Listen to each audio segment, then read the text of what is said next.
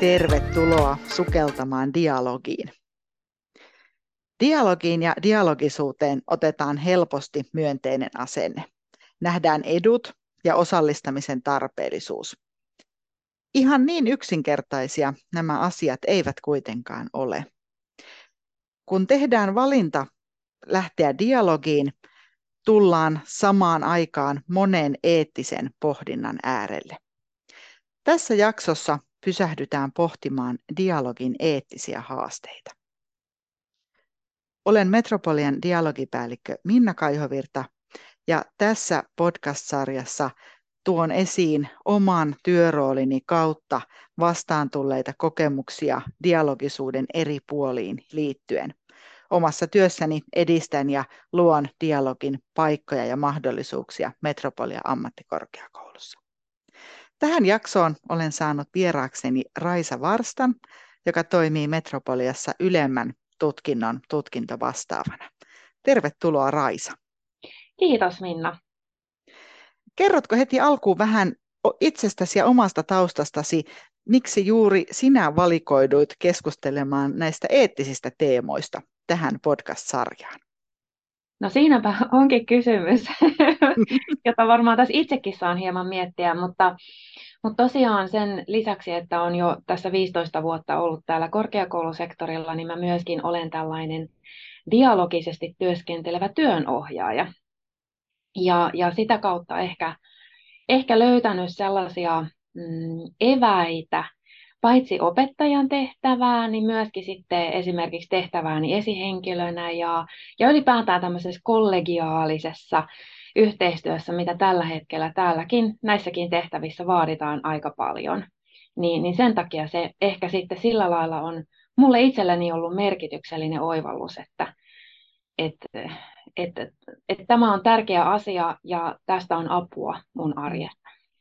Ja kollegiaalisista oivalluksista voisin nostaa omalta puoleltani esiin sen, että ollaan sunkin kanssa lukuisia yhteisiä osallistavia tilaisuuksia ja prosesseja oltu suunnittelemassa ja vetämässä, mietitty erilaisia keinoja tukea sitä dialogisuutta ja koen, että sulta on tullut monet sellaiset pysäyttävät kysymykset, että miksi tehdään näin tai mitä me itse asiassa saadaan, kun tehdään näin. Että sä oot vähän semmoinen mietintämyssyn päähän laittaja. Koen ainakin itselleni, että sun on ollut tällaista. Eli nyt kokeillaan, että jos me saataisiin joitain näitä oivalluksia jaettua tässä meidän kuulijoiden kanssa, jotta toivottavasti heillekin tulisi jotakin semmoista oivaltamisen iloa tai ainakin ajatusten virittelyä tähän suuntaan. Joo, hyvä. No kun eettinen kulma on nyt tähän nostettu esiin, niin lähdetään liikkeelle ihan siitä, että minkälaisia eettisiä pohdintoja dialogisuus valittuna toimintatapana pitää sisällään. Mitä siinä on syytä pysähtyä miettimään? No, mulla on yksi sellainen asia, mitä mä oon itse tosi paljon miettinyt, niin on, on sellainen ylipäätään, että miten me ymmärrämme, että mitä dialogi on. Ja, ja koko se käsite siinä on niin kuin vähän riski, että se jotenkin vähän tässä vesittyy, koska me huomataan, että se on, se on tärkeä juttu ja se on niin kuin myöskin tämmöinen yhteiskunnallisesti esiin nostettu asia. Halutaan lisää dialogia ja osallisuutta asioihin, niin sitten samaan aikaan on mahdollista, että me ymmärretään se myöskin käsitteenä, otteena hyvin, hyvin eri tavoin. Et, et jos me mietitään vaikka niin kuin sitä jotain elokuvamaailmaa, siellä käydään myöskin dialogia, kirjoitetaan dialogia. Se on joku ennalta ajateltu asia, joka kuvataan tämmöisenä vuoropuheluna. Mutta sitten taas, miten mä ymmärrän dialogisuuden ja, ja, ja ajattelen dialogia, niin on se, että se on nimenomaan sitä yhdessä ajattelua ja, ja yhdessä pysähdytään, yhdessä tuumaillaan, voidaan esittää niitä keskeneräisiäkin ajatuksia ja toinen sieppaa siitä ja tuo ehkä jonkun oman keskeneräisen ajatuksensa siihen. Ja, ja sitten kun me puhutaan tästä, niin, niin sitten mun mielestä yksi tosi tärkeä eettinen näkökulma, jota me ei välttämättä ole niin paljon ehkä aina pohdittu, että et mikä on meidän kuuntelun taito. Et dialogisuudessa korostuu mun mielestä nimenomaan kuuntelu, eikä niinkään myöskään sit ihan pelkästään se puhe.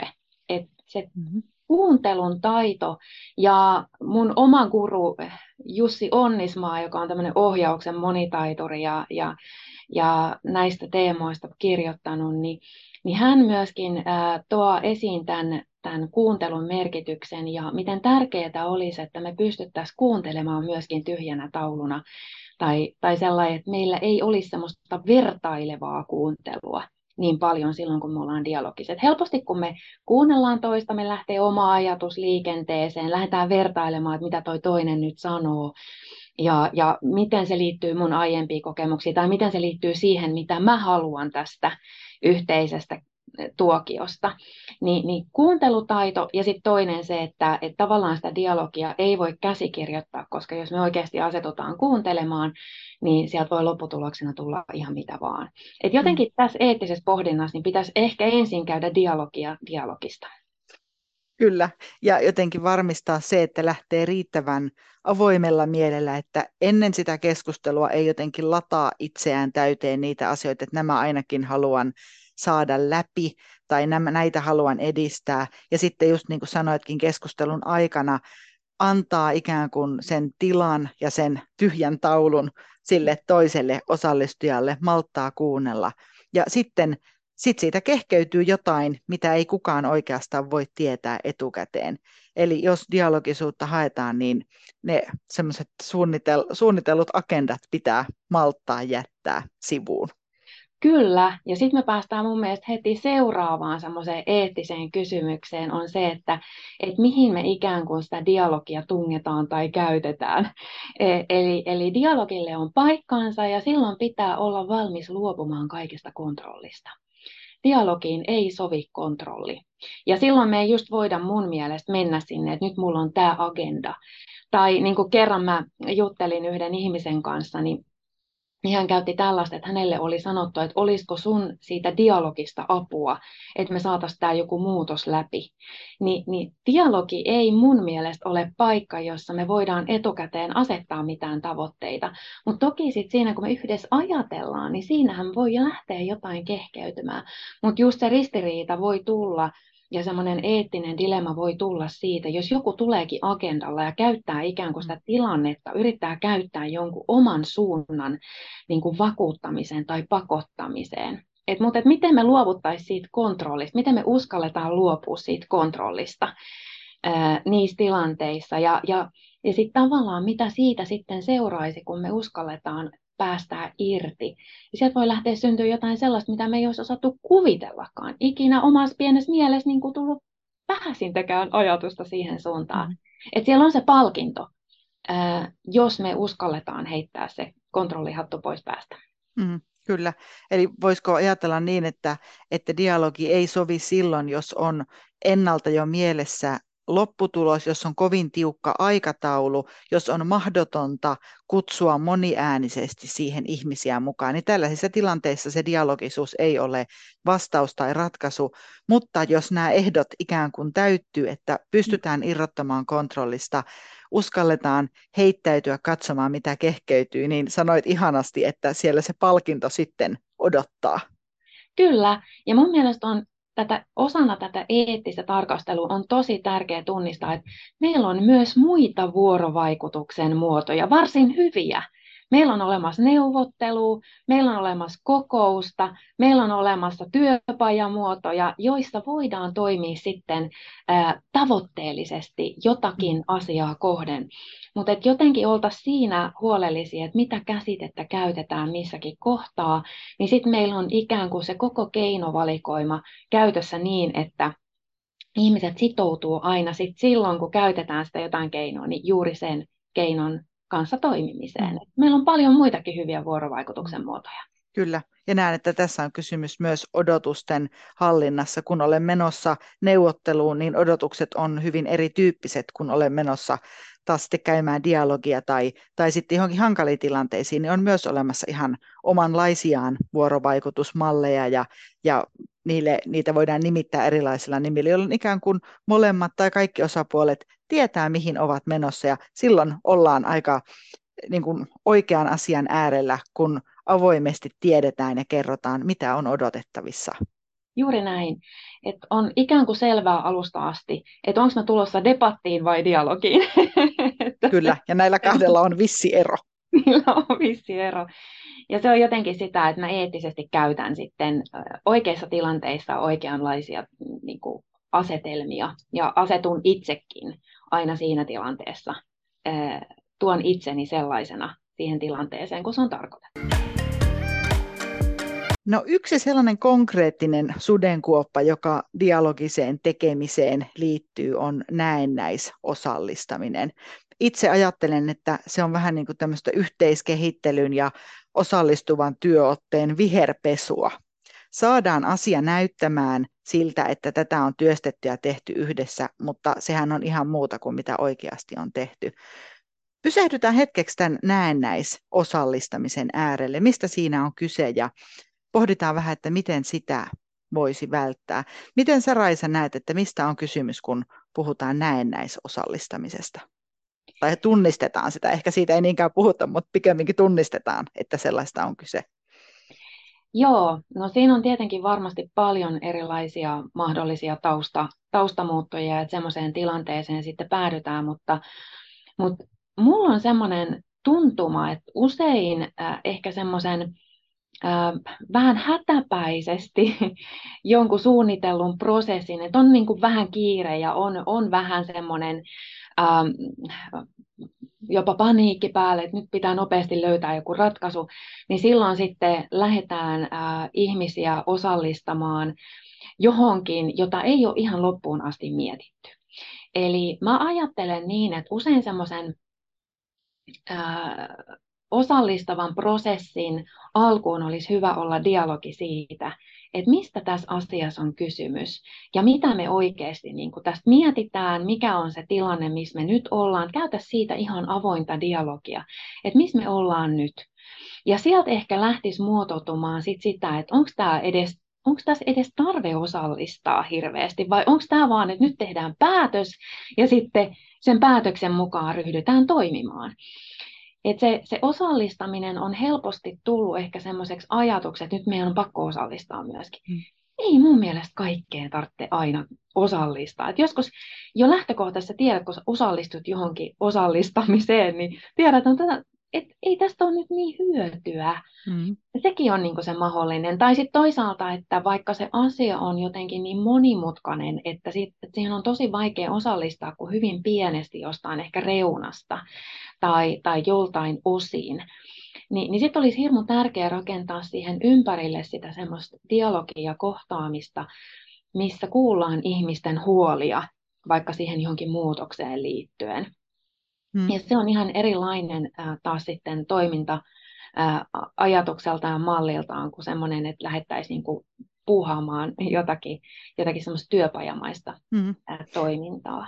Ollaan siis itse asiassa valintojen ja poisvalintojen äärellä, sen tunnustamisen äärellä, että jokaiseen paikkaan osallistuva ote ei sovi vähän samaan tapaan kuin äsken puhuttiin siitä, että dialogikaan ei ole oikea valinta jokaiseen tilanteeseen. Itse olen löytänyt apua näihin haasteisiin paitsi siitä alun avoimesta dialogista, niin myös sellaista osallistumissuunnitelmasta.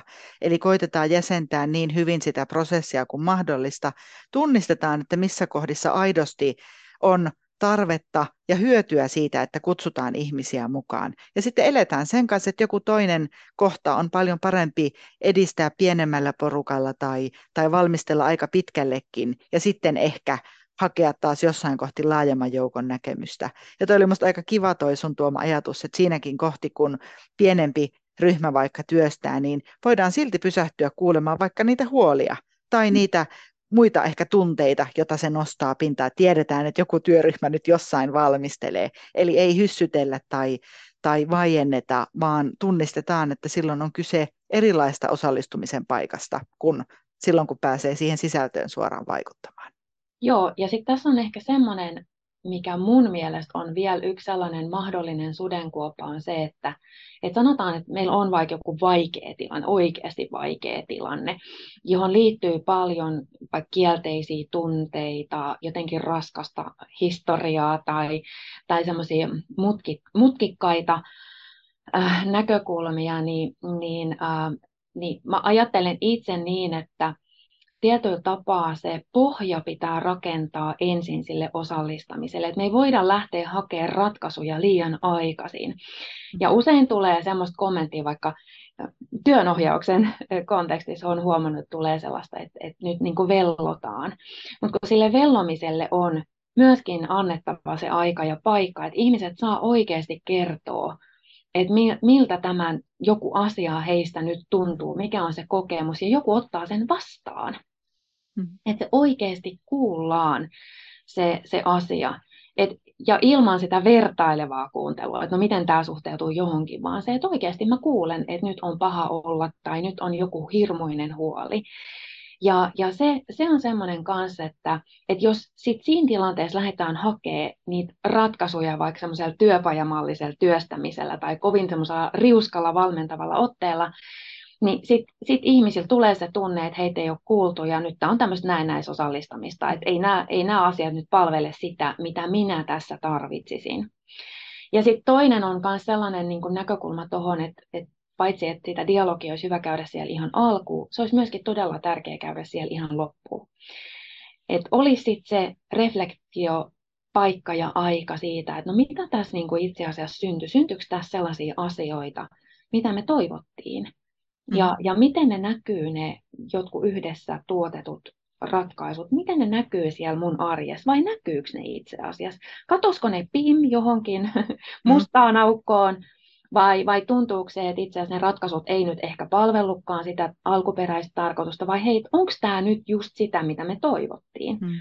Että tulisi se palaute myöskin sit siihen osallistamisen prosessiin, että että miltä se nyt tuntuu, kun minua olen, on tähän osallistettu ja olen ollut osa tätä ratkaisua.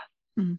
Ja tämä voisi ehkä myös, myös jotenkin helpottaa sitä osallistujalle jäävää kokemusta, että nyt tämä osallistaminen oli näennäistä. Minua ei aidosti arvostettu antamaani panosta aikaa, pohdintaa ei arvostettu, koska näen, että se on erityisen ikään kuin huolestuttava piirre siinä näennäisosallistamisessa, että me kutsutaan, me innostetaan, me houkutellaan ihminen, hän antaa aikaansa, ajatuksiaan, osaamistaan ja sitten jälkikäteen hänelle jää se kokemus, että, että sitä, sitä panosta ei arvostettu. Ja me jokainen ollaan, ollaan eh, inhimillisiä yksilöitä ja ymmärretään se, että jos tällainen kokemus toistuu, yhden tai kaksi kertaa, niin siitä vielä pääsee yli. Mutta sanoisin, että, että toinen kerta, kolmas viimeistään on sellainen, että sitten vaikka olisi minkälainen houkuttelu, niin ei enää innostutakaan lähtemään mukaan. Ja sitten saattaa päätyä sellaiseen tilanteeseen, että organisaatiossa pohditaan, että no kyllä me kutsuttiin mukaan, mutta eipä saatu tähän osallistujia. Ja tämä viimeistään on mun mielestä sellainen peiliin katsomisen paikka, että kyllä ihmisillä, näin itse ajattelen, on lähtökohtaisesti halu vaikuttaa itseensä vaikuttaviin asioihin, olla mukana kehittämässä ja tekemässä päätöksiä, ainakin silloin, kun se teema jotenkin itseen resonoi. Ja jos tämä on jotenkin tukahdutettu, en nyt haluaisi käyttää niin vahvaa sanaa kuin tapettu, mutta jotenkin, jotenkin jähmetetty tämä halu, niin silloin kyllä on organisaatiolla tai sitä osallistavaa otetta siellä eteenpäin vievillä tahoilla niin peiliin katsomisen paikka, että mitä, mitä on tapahtunut, koska tämä on ikään kuin vähän niin kuin virhetilanne. Silloin asiat Kyllä. ei ole mennyt niin kuin niiden olisi ollut suotavaa mennä.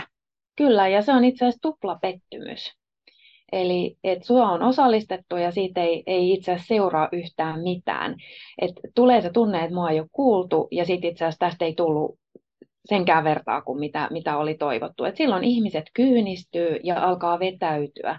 Ja se on ihan inhimillistä. Sitten mä alan itse suojautua siltä uudelta pettymykseltä. Mm. Ja, ja, ja sitten tullaan niin kuin mun mielestä yhteen sellaiseen niin kuin dialogin kannalta aivan kriittisimpään elementtiin. Ja mä oon nyt tässä vähän niin kuin ehkä kärkevä mm. tässä ajatuksessa, mutta mä ajattelen, että sellaisessa epäluottamuksen ilmapiirissä organisaatiossa, missä psykologinen turvallisuus ei toteudu, niin niissä ei myöskään voi olla aitoa dialogia, koska silloin ihmiset ei uskalla haastaa, ei uskalla tuoda sitä esiin, mitä he oikeasti ajattelee.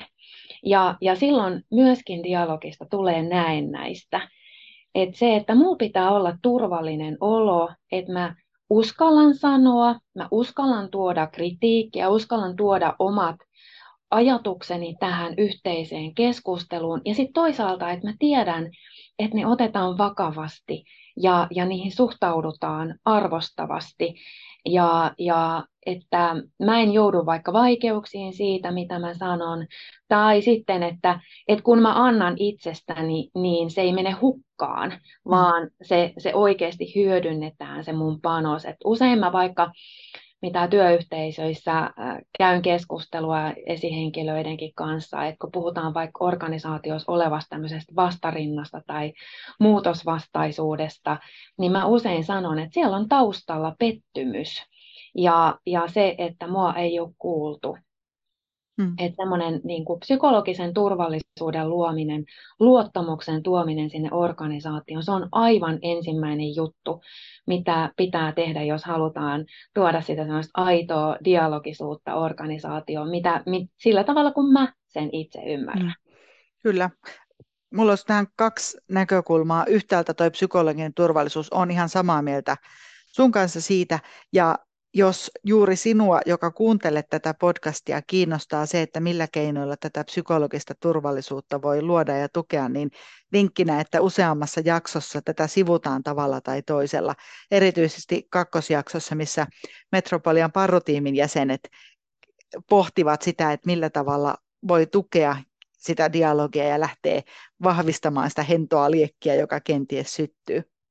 Ja toisena tartun tuohon, kun sanoit Raisa, että otat vähän kärkevänkin kulman, niin mun mielestä tämä on kyllä sellainen, sellainen paikka, missä kannattaa reippaasti lyödä kantapäät maahan ja laittaa jarrutus käyntiin, että jos tunnistaa näennäisosallistamista, niin se täytyy ottaa puheeksi, se täytyy jotenkin se kissa uskaltaa nostaa pöydälle.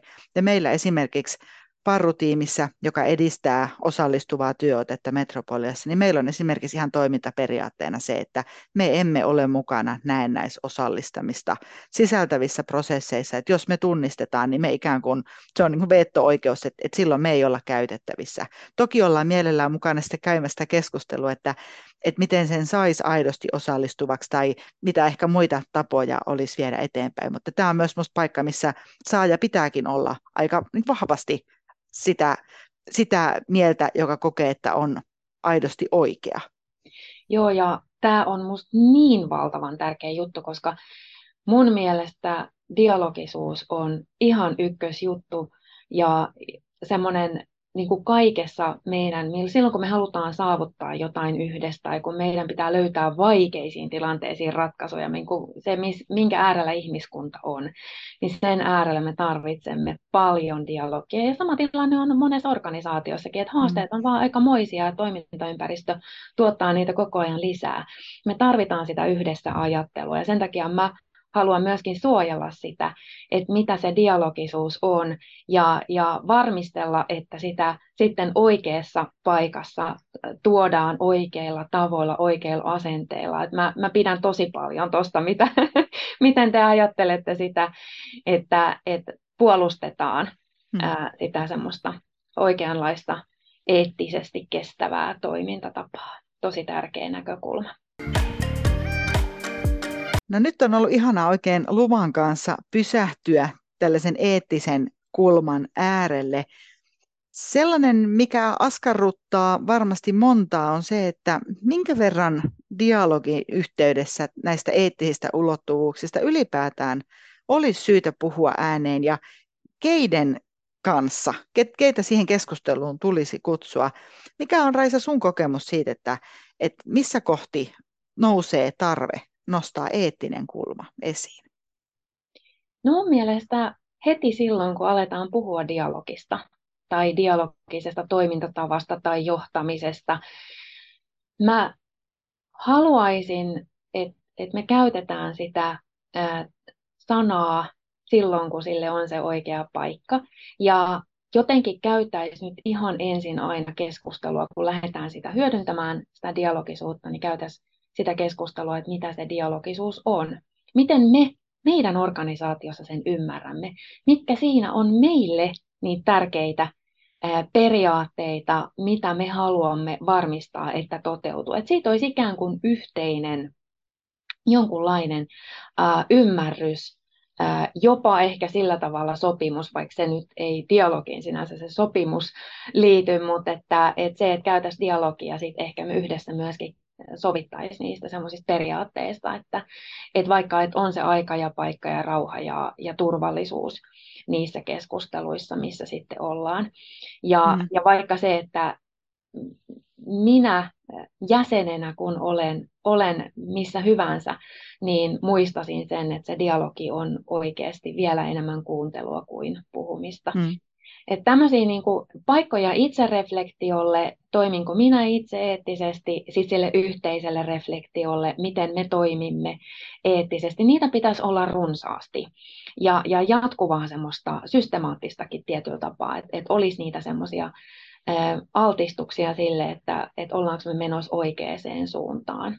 Hmm. Että se on vähän sama kuin tota, tämmöisenä jo, jo tota, aikuisiksi lapset saaneena äitinä, niin, niin, niin ne oli niitä ihan jatkuvia keskusteluja kotonakin, että mitkä on ne pelisäännöt, millä me toimitaan erilaisissa tilanteissa, tai mitkä on hyviä tapoja toimia kavereiden kanssa, kun, mm. kun on teini-ikäisiä lapsia, niin mä ajattelen, että tämä on hyvin sama, että tämä on tietyllä tapaa inhimillistä, että jos me ei, ei vähän väliä sitä muistutella ja, ja käydä siellä peilin ääressä, niin, niin sitten se saattaa lähteä vesittyä. Mm, kyllä, ja, tietysti osaaminen rapautuu. Joo, juuri näin. Se pitää olla siinä arjessa mukana. Ja tietysti tämmöiset erilaiset niin kuin nivel- ja taitekohdat on luontevia. Ajatellaan vaikka, että meillä aloittaa uusi ryhmä opiskelijoita, niin heidän kanssaan käydään, että, että mikä onkaan täällä nyt, kun olet saapunut metropoliaan, niin miten täällä käydään, käydään dialogia, miten asettaudutaan yhteisten asioiden äärelle. Samalla tavalla kuin vaikka tiimin tai, tai osaamisalueen kokoonpano muuttuu, niin silloin on aina hyvä muistutella.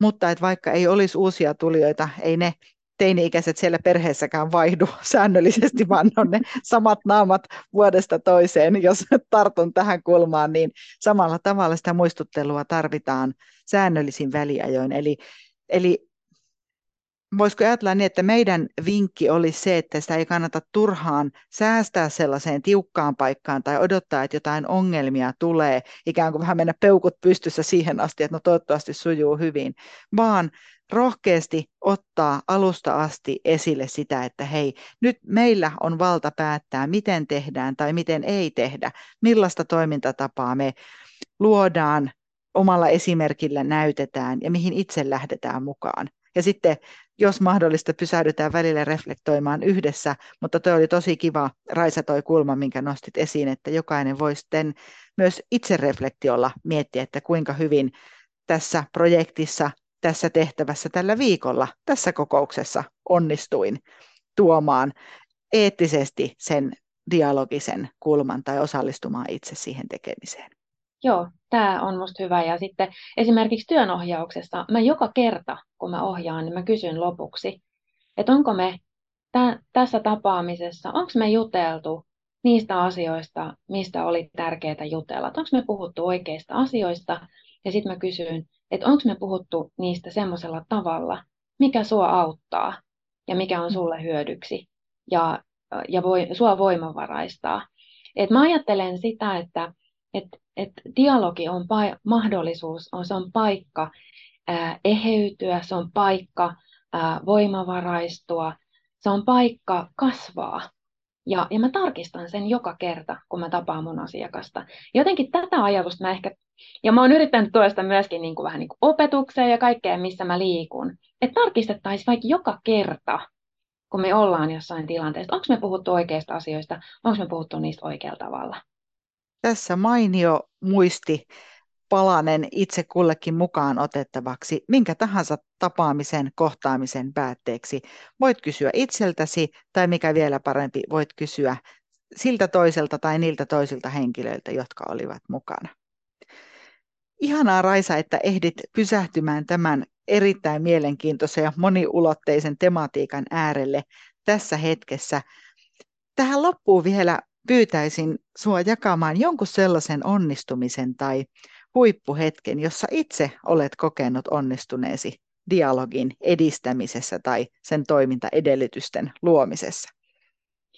Mä ehkä haluaisin jakaa tähän mun suurimman oivalluksen silloin aikoinaan, kun mä opiskelin työnohjaajaksi. Mä mietin, että apua, että minkälaisia kaikenlaisia haasteita organisaatioissa on ja miten mä osaan ihmisiä auttaa niissä haasteissa. Ja sitten kun mä oivalsin, että ei, että ei mun tarvii niitä ratkaista, vaan mä menen sinne mahdollistaa sen, että ihmiset yhdessä ajattelee, niin se on se ratkaisu.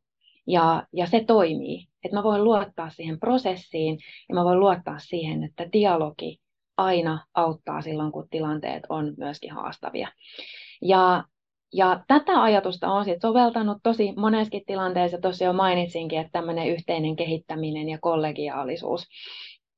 Niin mulla on ihan lukuisia esimerkkejä siitä, että kun mä oon malttanut sen oman pään rauhoittaa ja, ja pysähtyä kuuntelemaan sitä mun kollegaa ja, ja, ja saanut niitä ihan mahtavia juttuja kuulla ihmisiltä ja sitten ehkä lähtenyt ja heittäytynyt itse siihen keskusteluun, vaikka en aina olisi ollutkaan ihan mikään superasiantuntija just siinä jutussa, niin me on saatu aika, aika mielettömän hienoja juttuja ja oivalluksia aikaiseksi ja, ja semmoisia niin kokonaisuuksia, mistä mä voin olla vilpittömästi ylpeä. Eli kun vaan malttaa kuunnella, luopua kontrollista ja sitten, että vielä asettuu itse siihen niin, että toisella on turvallista olla, niin mä voisin sanoa, että mun kaikki merkittävimmät jutut mun opeuralla on syntynyt sellaisella tavalla. Niin, niin tota, tämä, ehkä semmoisena, että se kannattaa aina, että aina kun asettuu näin, niin siitä tulee aina jotain hyvää. Hmm. Kiitos tästä onnistumisesta. Tämä antaa meille jokaiselle, joka koitetaan oppia lisää ja ymmärtää enemmän dialogin perusolemusta, niin antaa jotenkin mun mielestä toivoa myös, että ne ei ole sen ihmeellisempiä taikakaluja. Malttia olla hiljaa, luoda edellytykset sille dialogille ja varmistaa, että kaikilla on hyvä ja turvallinen olla, niin sieltä niitä ihmeitä voi sitten lähteä tapahtumaan. Ei joka kerta eikä automaationa, mutta kasvualusta on silloin mahdollinen. Nimenomaan. Ehkä se kärsivällisyys voisi olla vielä se yksi, mitä täytyy siihen lisätä. Jäädään harjoittelemaan sitä. Kiitos Raisa, kun pääsit tänne kanssani keskustelemaan ja kiitos sinä, joka jaksoit kuunnella tämänkin jakson, tämänkin sukelluksen dialogiin. Tässä sarjassa erilaisista kulmista pysähdymme tarkastelemaan dialogisuutta ja siihen liittyviä ilmiöitä.